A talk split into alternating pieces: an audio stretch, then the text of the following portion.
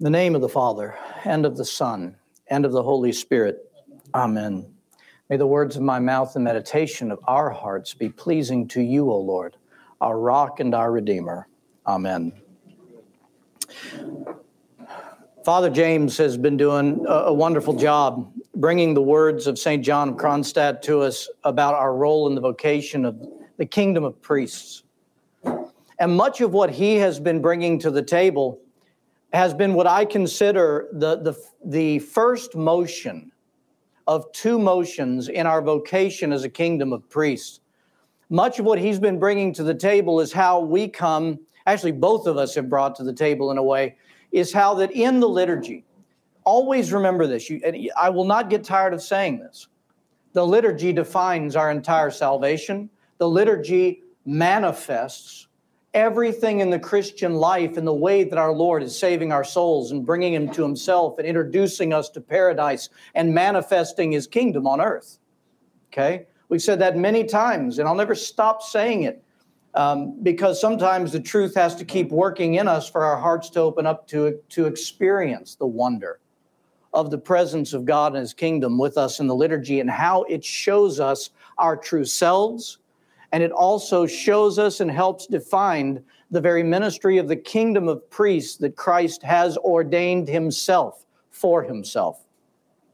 And so we have been looking that in the liturgy, when we come in to the nave, we've talked about this extensively. We face east, and facing east is for a particular reason. It is setting our faces toward paradise but there's also a reason within our facing east and seeing the kingdom of God open up to us and Christ upon his altar and upon his throne right in front of us that is very telling about our vocation as a kingdom of priests because it shows us that there in the nave, in between the world and in between Christ our God, here we stand interceding like we even talked about two weeks about, about the role of intercession and intercessory prayer as the kingdom of priests. We come to liturgy by the divine invitation of the Lord our God. And he invites us literally to come and fellowship with him. Come, be with me. And I will fellowship with you. I will sit at table with you. And I invite you to come and sit at table with me. Come and receive from me absolutely everything, everything that you need for your salvation because everything for you need for your salvation is me. And I'm going to give you my entire self in this time that we're together. But then also, based on what we talked about with intercession two weeks ago, the, really one of the most unbelievable things, as if all of it doesn't blow our minds, it's the invitation of Christ come and pray with me. I didn't say come and pray to me alone. Come and pray with me. Christ is our great high priest. He is the celebrant of the liturgy.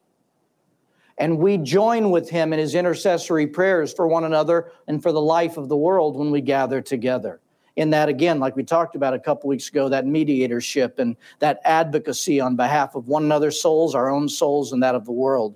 And this is what Father James has been speaking to us about regarding going before God, representing Again, our souls, one another's, and this world representing the world before God when we come and face Him. And so we ascend the mountain to face God as He faces us. We set our souls eastward to ascend to paradise as He condescends westward to come to us right where we are. That is the absolute beauty of the gospel procession. Where does the gospel procession start? At the altar in the eternal. And it comes down right in the midst of us, right where we are. This is something that to speak volumes to us every time we see it. Jesus, in this time, has both come to me and brought me up to him. Same motion, all at the same time.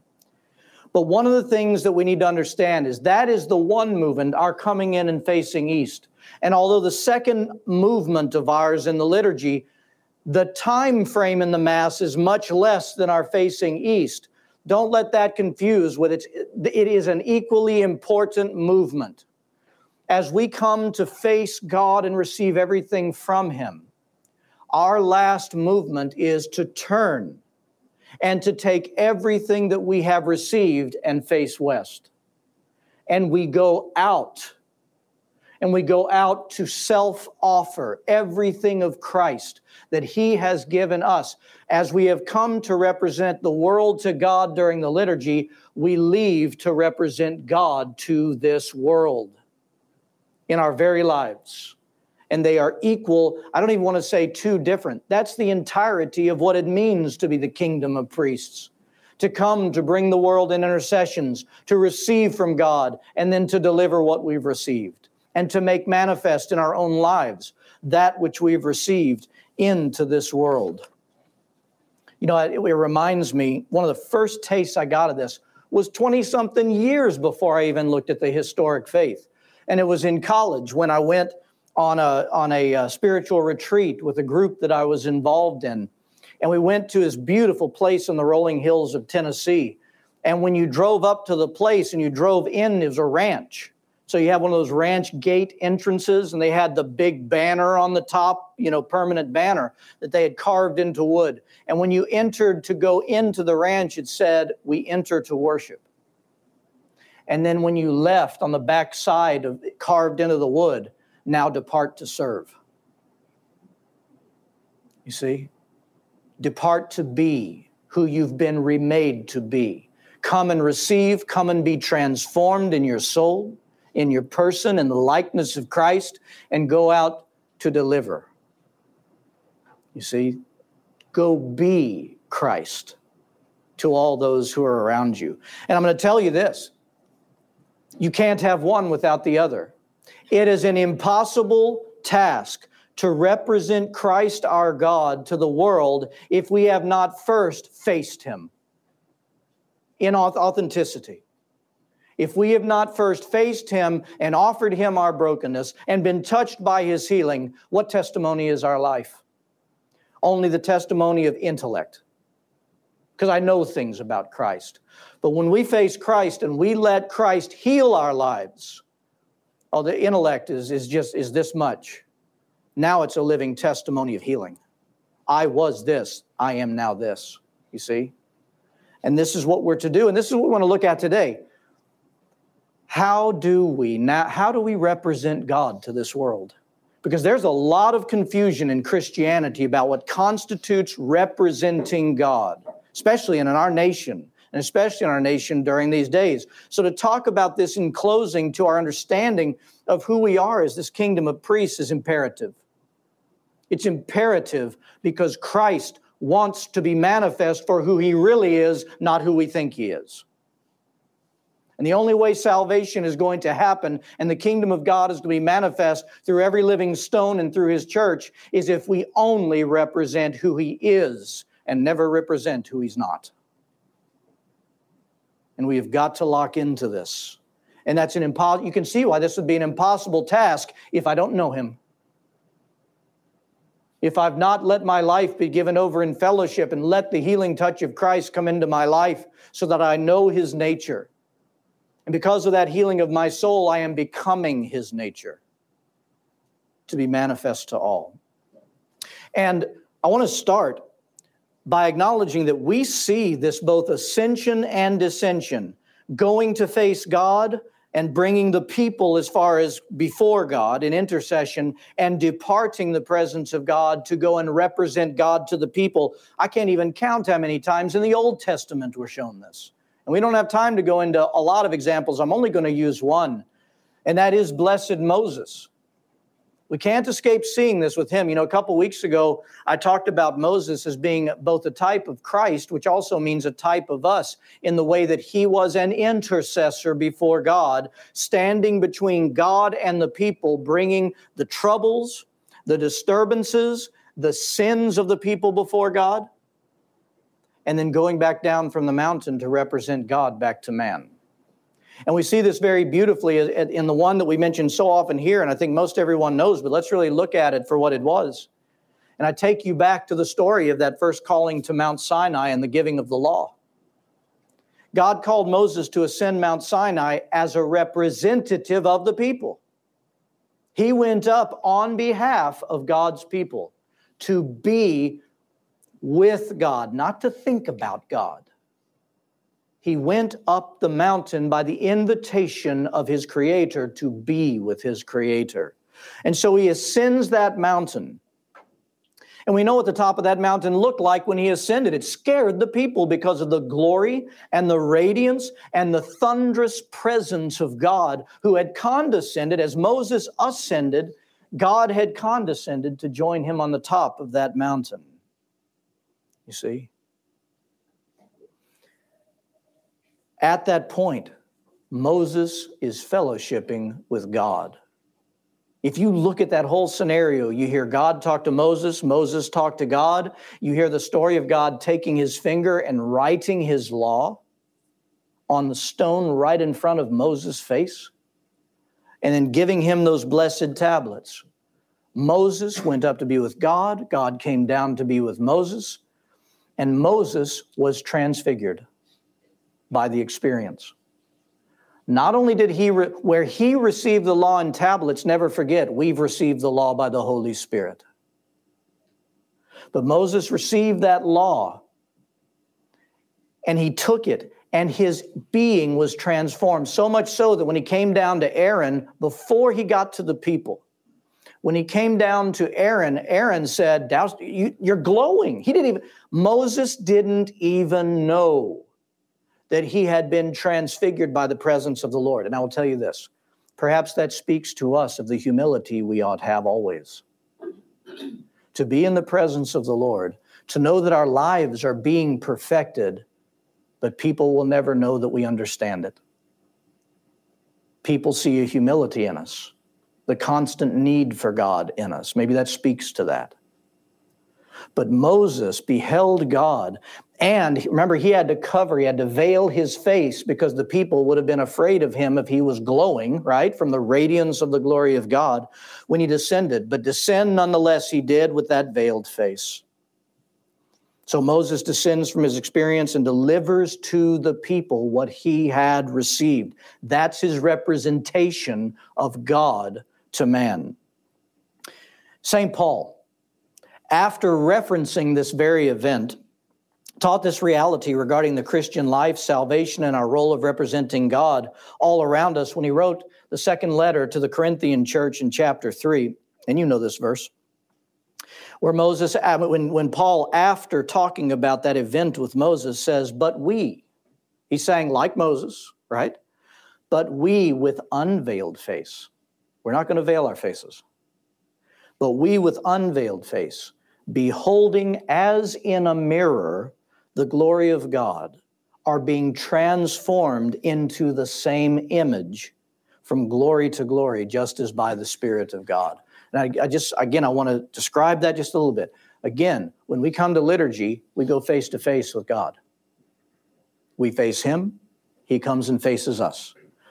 That's why you note that the priest, the only time the priest, the celebrant, faces you is when he's talking to you, because the priest, it's a hierarchy of equals in the Orthodox faith.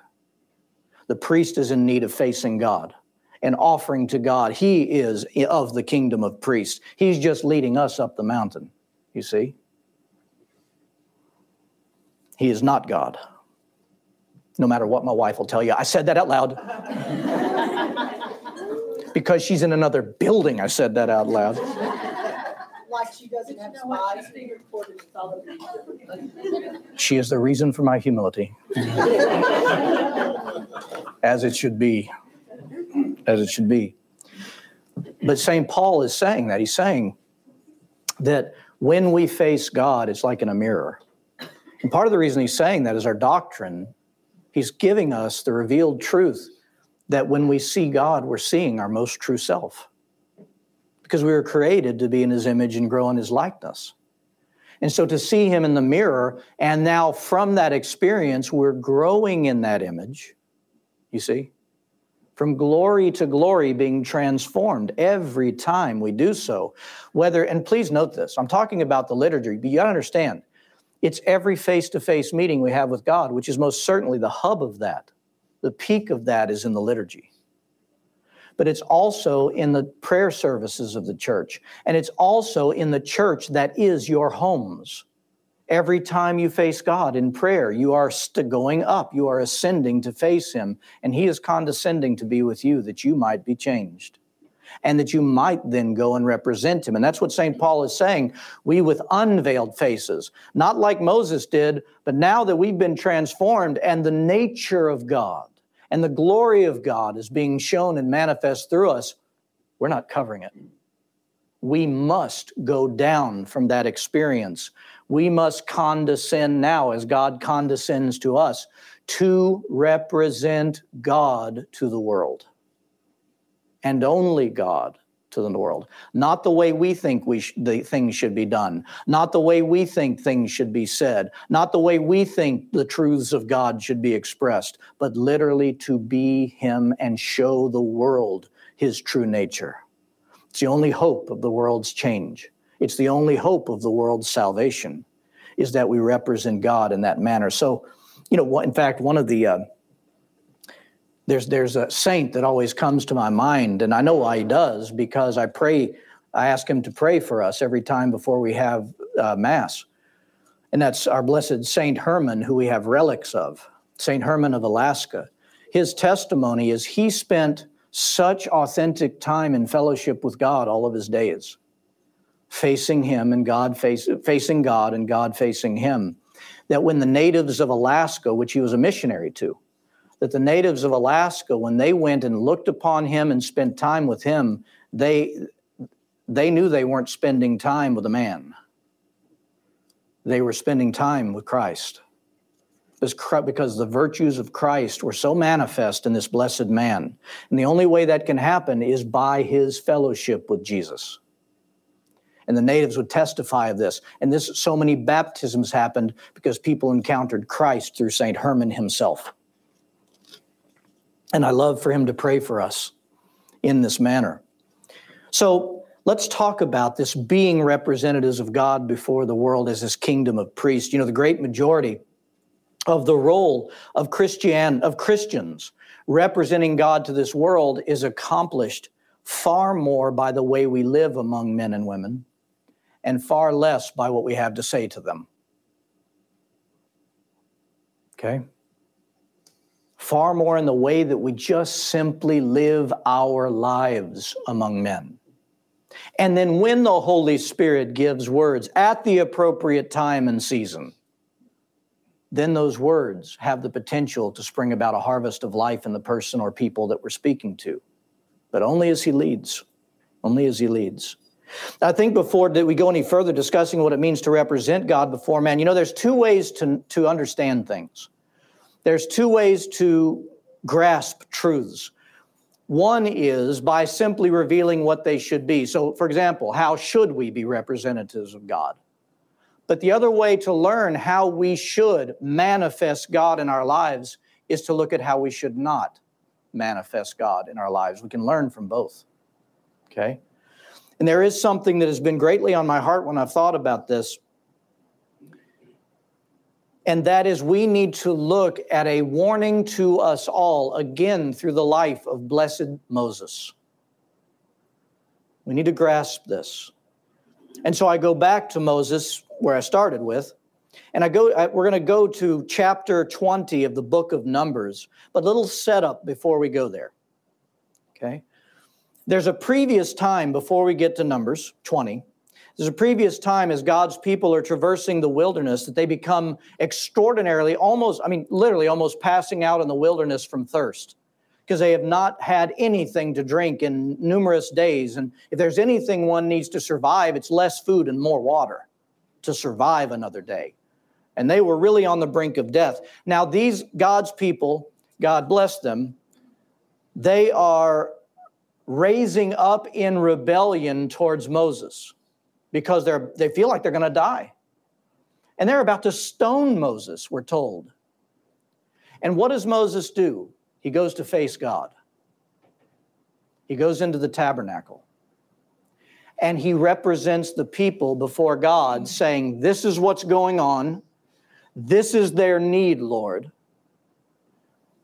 And now listen Verse 5 And the Lord said to Moses, as he's there in the tabernacle, Go on before the people and take with you some of the elders of Israel. Also, take in your hand your rod, which was his staff, with which you struck the river when he turned it into blood, and go. Listen to what he says Behold, I will stand before you there on the rock of Horeb, and you shall strike the rock, and water will come out of it, that the people may drink. I want you to note something here. We know this story. Moses, God tells him, Go strike the rock. He strikes the rock, out comes the water. We ignore that one line. God's saying, I'm going to be standing on that rock in front of you. So when you go to represent me to the people, I'm in the very place and I'm the one that's going to do what I've said I would do. Moses didn't cause water. We know this. Moses didn't cause water to happen, even in his obedience to God. He was simply invited to cooperate with the living God for the saving work of God on behalf of mankind, his people. We've got to see this. When we come and face God, when we turn away to go in the world, we remember something. Oh, and lo, I'll be with you always so that as we are manifesting God to the world, God is standing on the rock and doing every good work through us for the benefit of the salvation of man through us. You see that? I don't think I never paid attention to that one little thing until I went over it and over it again. It was amazing to see the reality of God before each one of us as we're out in the world and trying to live a life, you know, in love and obedience to our Heavenly Father. But we see this happening.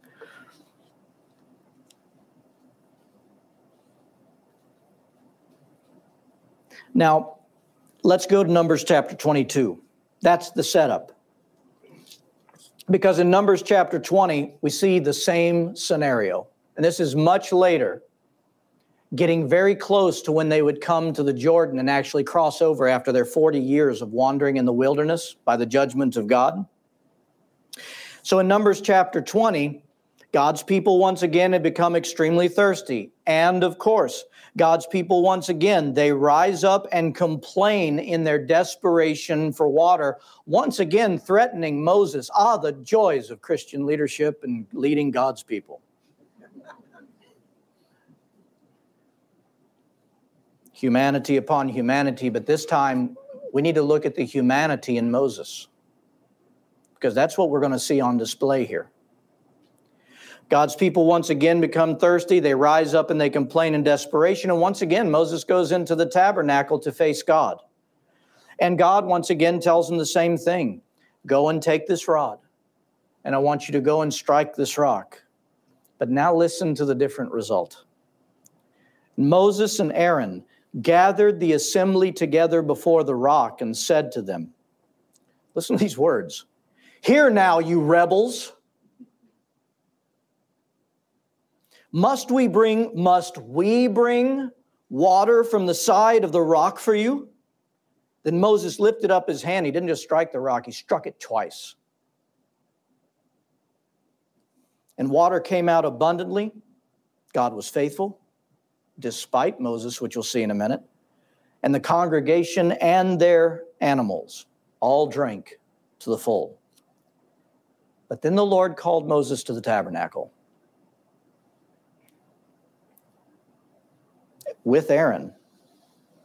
And he said, Because you did not believe me, to show me, here's the representation, since you did not believe me, to show me to be holy and hallowed in the eyes of the children of Israel. Therefore, you will not bring the assembly into the land that I promised them. Moses, just before they would get to the Jordan, where he could see the promised land from the mountain he was still on, Moses would die in the wilderness and would not lead God's people into the promised land. And why? Because Moses, he didn't represent God. In fact, the opposite. He misrepresented God to man when the people complained, come on, let's let's get into his humanity because you and I are just like this. Let's not play games. Moses, after 40 years with these people, right? How many times did they rise up against God? How many times did they rise up against him in their lack of faith? Moses had become thin. He'd become thin. And this particular time, when they came in such anger towards him and desperation, what he did is when he went out from the tabernacle, he manifested to them something God was not. He manifested anger and judgment. You rebels, you rebels. And he strikes the rock twice in anger, manifesting his anger. But the reality is, God still wasn't angry with his people. God wanted to show himself to be the long suffering God that he was and the God of provision that he would make for them through the water. You see this?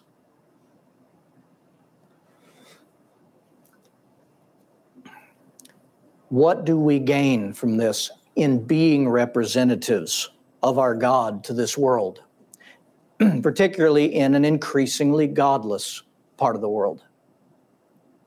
And I don't believe that's going to change in the near future. So we better grasp some of this. Here's what one of the things we need to glean it is not enough to know the truth.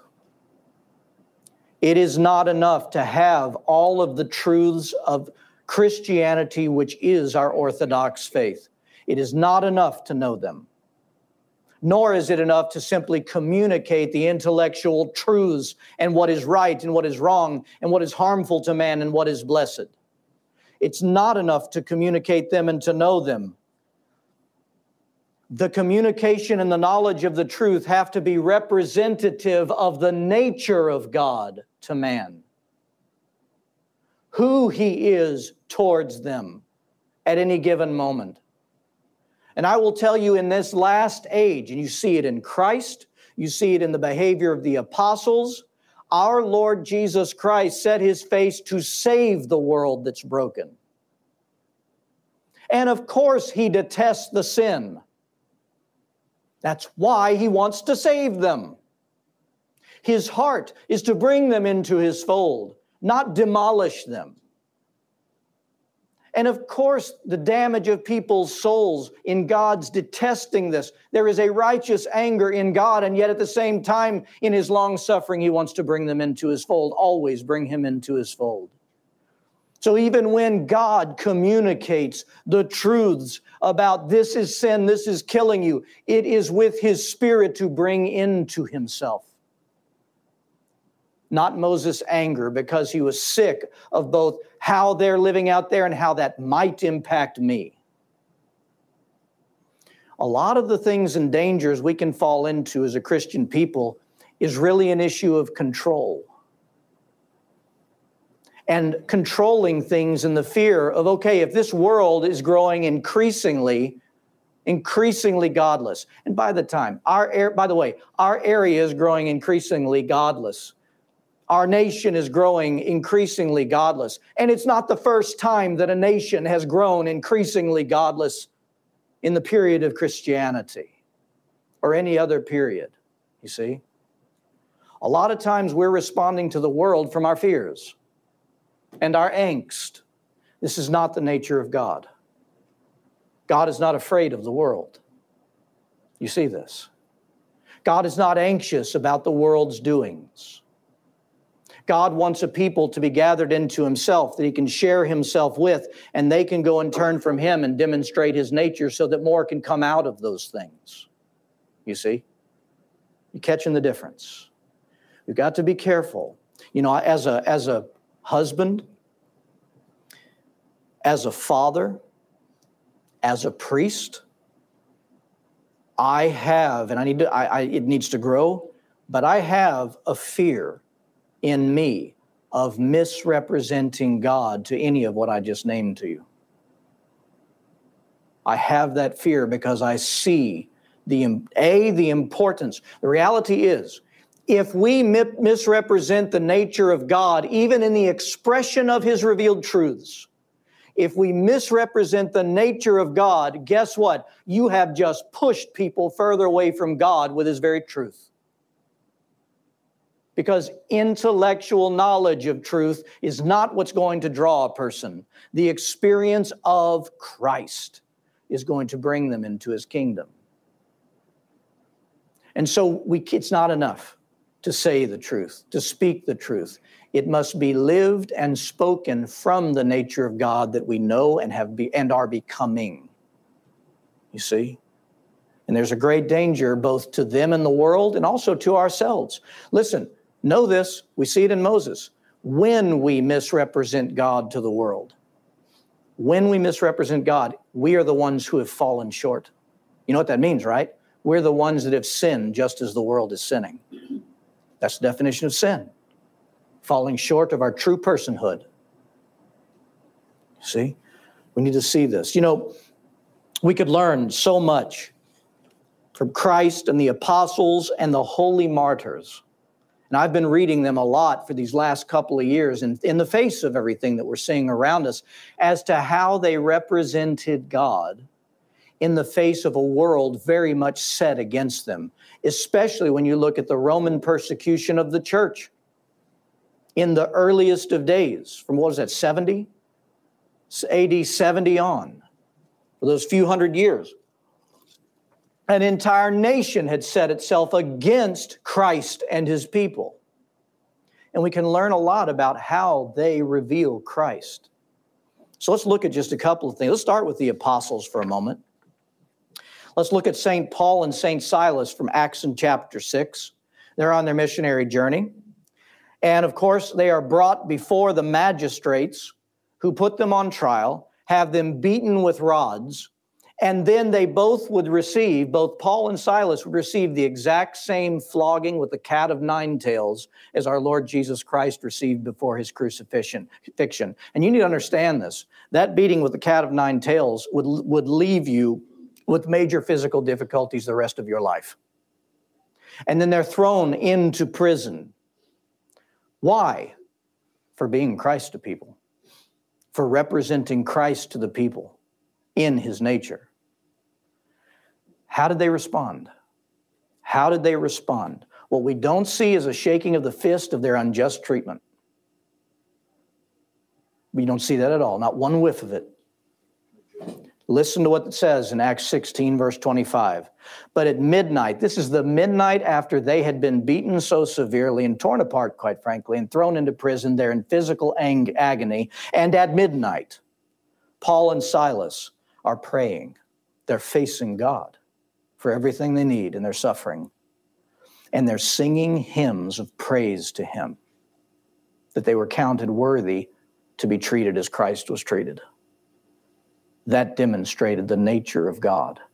And by the way, we'd see so many saved as you look past that one event because of their continued disposition. They ascended to him always and then descended to represent God. St. Peter, our St. Peter, and the apostles who are still in Jerusalem at the point that Acts chapter 5 takes place, they are in the continuing ministry of Jesus Christ. He's continuing, remember that whole deal where even when the shadow of Peter would fall on someone, Christ would heal. You talk about Christ being upon the rock, pouring out living water everywhere that Peter went and the apostles went. And we see this. But guess what? The Jewish leaders of that time, this is before the Roman persecution, the Jewish leaders at that time bring them to court and they beat them with rods and they put them in prison. And then at their release, listen to their response. Acts chapter 5, verse 41. So they departed from the presence of the council, rejoicing that they were counted worthy to suffer shame for his name. And then what did they do? They just went out and continued to be Christ to everyone, to represent him. And daily in the temple and in every house, they did not cease to teach and preach Jesus as the Christ. They represented Christ's nature perfectly in persecution, and they continued manifesting him and his kingdom to the world around them. And the result is so many would be baptized and saved, and their lives would change. They would come out of the world and all of their broken ways and broken thinking, broken patterns and disorders, and they would come into the order of God. What about the martyrs under the Roman persecution of the church? You know, one of the things that always is staggering to me I can't even, you cannot count how many testimonies there are of this. But when the martyrs were about to be fed to the lions eh, or the animals or the gladiators or whatever it was, and there are so many testimonies where the Roman guards, they always offered the person that was going to be martyred a last choice, a last, what is your last request? And you know what? None of them said, I need a phone call because I need to call my lawyer because I'm being treated unjustly. You see? Every last one of them, uh, countless testimonies. You know what their last request was? Bring me Eucharist. Bring me Eucharist. I need to be face to face with my Lord. I need to take him into myself because I need his grace that he will give as I offer my life for him. It's amazing. You see the disposition. They knew Christ and they had become his nature. And God had graced them. They didn't do this on their own, it's by that union. It's by that fellowship. I'm going to share one more example, and this is a specific example with you because we just celebrated his feast day last Wednesday at noon mass. And it is the, it is the, the testimony of Saint Venantius. Saint Venantius was persecuted during the Roman persecution in the mid AD 200, so the mid third century. But here's what you don't know. And I'm telling you this because of how much, even still, I'm impacted by this. St. Venantius, what you don't know is he was 15 years old, my daughter's age. And at age 15, he had such the disposition and nature and hanging on to Christ and not wavering in his testimony of Christ saving him that he gave himself up to one of the most brutal martyrdoms. And I'm not going to go through all of it, but I will mention a few things. Because what they did to him was a brutal torture, both by fire, beating him to the point where both of his jaw they were out of socket and his teeth were gone and then he ultimately would be fed to the lions and so many of the faithful and non Christians were present at his martyrdom. And you think in disgust at what they would have been seeing. And yet, that's not the testimony of the day. You don't hear anybody speaking of that. The testimony of the day is this that all the faithful in Christ that were looking on grew significantly in faith because of the peace that was in this 15 year old Venantius. Here he's being treated this way, but the peace of Christ is radiating through him. And his faith is their faith was built so much and it needed to be because guess what? They would follow him in martyrdom shortly thereafter. 15 years old. That's not enough though. The testimony goes on. By his peacefully giving himself and offering his life for the for the Christ who he loved and knew loved him you can't count how many unbelievers that day looked upon it by the experience of the nature of Christ and 15 year old Venantius that, that went to be baptized and filled with the Holy Spirit and would later be martyred right with, right with the rest of them. You see this. You see this. This is representing Christ to the world. It doesn't mean we're going to be martyred. Who knows? But the point is, what we're seeing is nothing less than what they saw back then in a world starting to collapse. And what the world is doing is shaking its fist at Jesus Christ. And we have got to remove the personal out of it to realize when, when the world is coming against what we think is our faith and the things that are most extremely important to us, when the world's coming against us, it's not. The world is coming against the Savior in us. You see? And what the world has to see and what God will work for his salvation is not Christians behaving like Hebrew zealots. Because I'm telling you right now, the testimony of the world to those who are acting like the zealots, they less believe in Christ than before they first met the Christian zealots and they talk about this. And what you're not hearing me say is there's ne- you never heard me say there's never a time to speak. There's never a time to reveal. In season, when the Holy Spirit leads, we must. But that speech, that talk, those realities, the revelations God wants to reveal to us prophetically through His people to this world must be communicated through the nature of God, through the nature of Christ. That is the only hope the world has of salvation. Make no mistake. You see? In conclusion, let me say this again. What I just shared with you is an impossibility without the face to face fellowship with the living God and are dedicating ourselves. You can't tell me a 15 year old could have that impact on the world going through what he could go through, what he would go through without having engaged that fellowship with God. The same with the apostles, and the same Jesus Christ himself. Look what he look look how he represented himself, you see? All of these things are true. We must have that fellowship. Only then can we receive everything we need to receive, have his mind, and operate from his nature. And only then will it be possible for what St. Seraphim of Sarov taught that should be our most true goal. I know you guys have this memorized by now. Acquire what? The spirit of peace. And what will happen? A thousand around you will be saved. The peace is not the absence of conflict. The peace is the peace that Jesus Christ is in the midst of it. And when we acquire that spirit and we speak the revealed truths of God from that spirit, that's when thousands around us will be saved.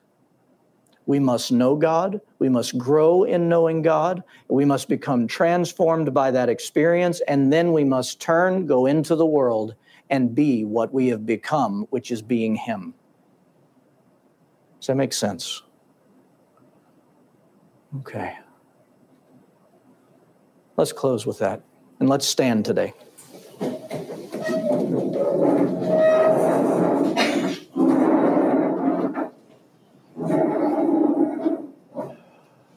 In the name of the Father and of the Son and of the Holy Spirit. Amen. Our Father, who art in heaven, hallowed be thy name. Thy kingdom come, thy will be done, on earth as it is in heaven.